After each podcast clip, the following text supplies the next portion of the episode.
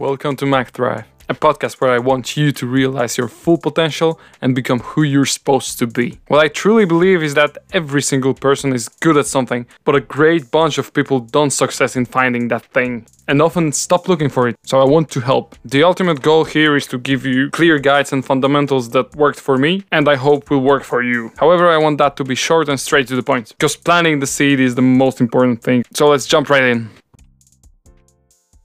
Welcome everyone to another episode. Today we're going to dive deep into an interesting concept. We call it setting your radar on the painful sweet spot. Now, what do I mean by the painful sweet spot? It's a crucial point in our journey to growth and so called self improvement, often missed and even denied by many. But once recognized and embraced, it can become the key to extraordinary success.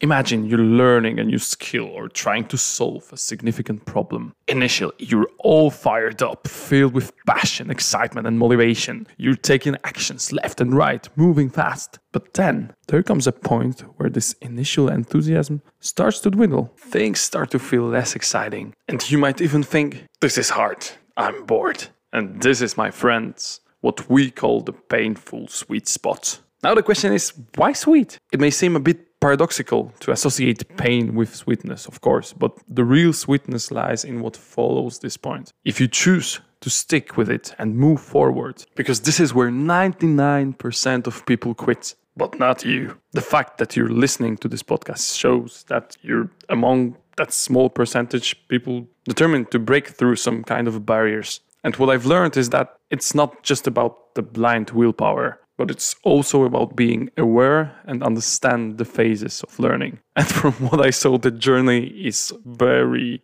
rarely linear. And very commonly, you start with excitement and then you face challenges and monotony. And this is where the painful sweet spot occurs. And when things become tough to continue, that's your signal. That's when you need to double down and persist. Because if you do, you'll start seeing improvements again and ultimately reach the level of mastery that you're aiming for. However, here's the thing consistency is what makes the difference. And that's the key. Those who are consistent are the ones who succeed. And as mentioned, awareness is super important here as well. Because with that awareness, the perspective changes. And you see the painful sweet spot not as a roadblock, but as a sign of the breakthrough that's coming up.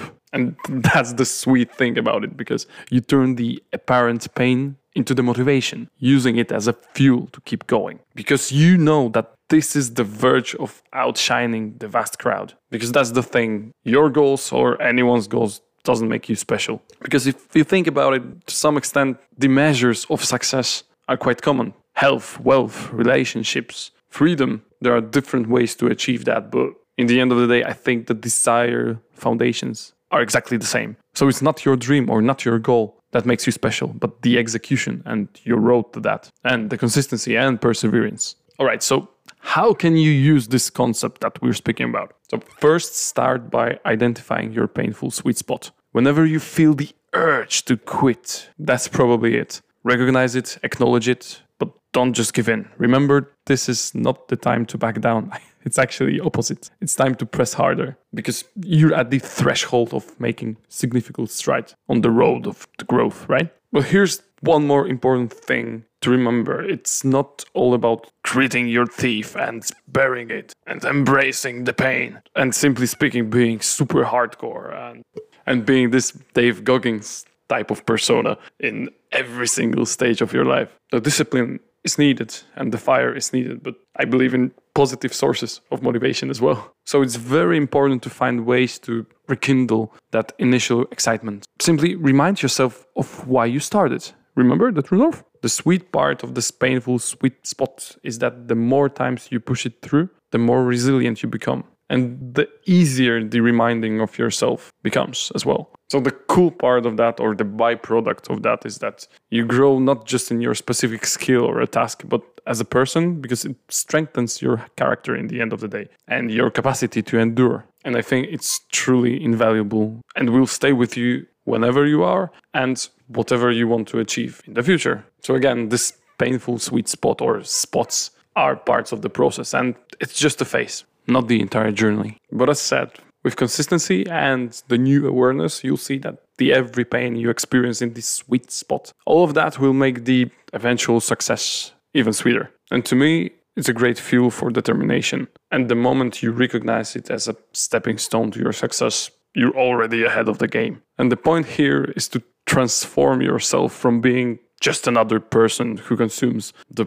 vast self improvement content into somebody who truly applies it. And that's the ultimate goal, isn't it? So, whether you're trying to play an instrument, starting a new workout routine, or trying to bring an innovative idea to life, there's going to be that moment where you'll face the thing that we're talking about. Is the moment where many people fall into the trap of thinking they're not making any progress. But remember, it's often in these moments of perceived stagnation that real growth is happening behind the scenes, quietly and subtly. But if you take a step back and think about it and see the larger picture, all successful people in every field have faced this point and pushed through it. From athletes to entrepreneurs, they've all embraced this part of the journey. And the more they've confronted it, the stronger and more successful they have become. And when you read biographies and watch documentary movies, you'll see that the best stories or the best points of the stories are about pushing through these barriers. Another part of this perspective, and I find it very helpful, is that if you're finding it tough, you're learning,